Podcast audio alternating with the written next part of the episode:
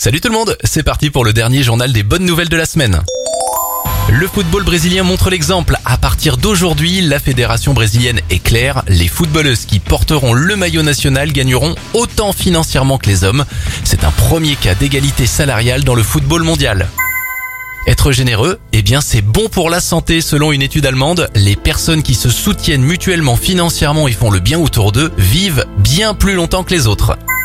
Et enfin, bonne nouvelle pour l'immobilier. D'après l'Observatoire du Crédit Logement, les taux des crédits immobiliers sont repartis à la baisse après deux mois de hausse.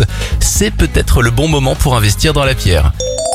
C'était le journal des bonnes nouvelles. Vous pouvez le réécouter dès à présent sur notre site internet radioscope.com.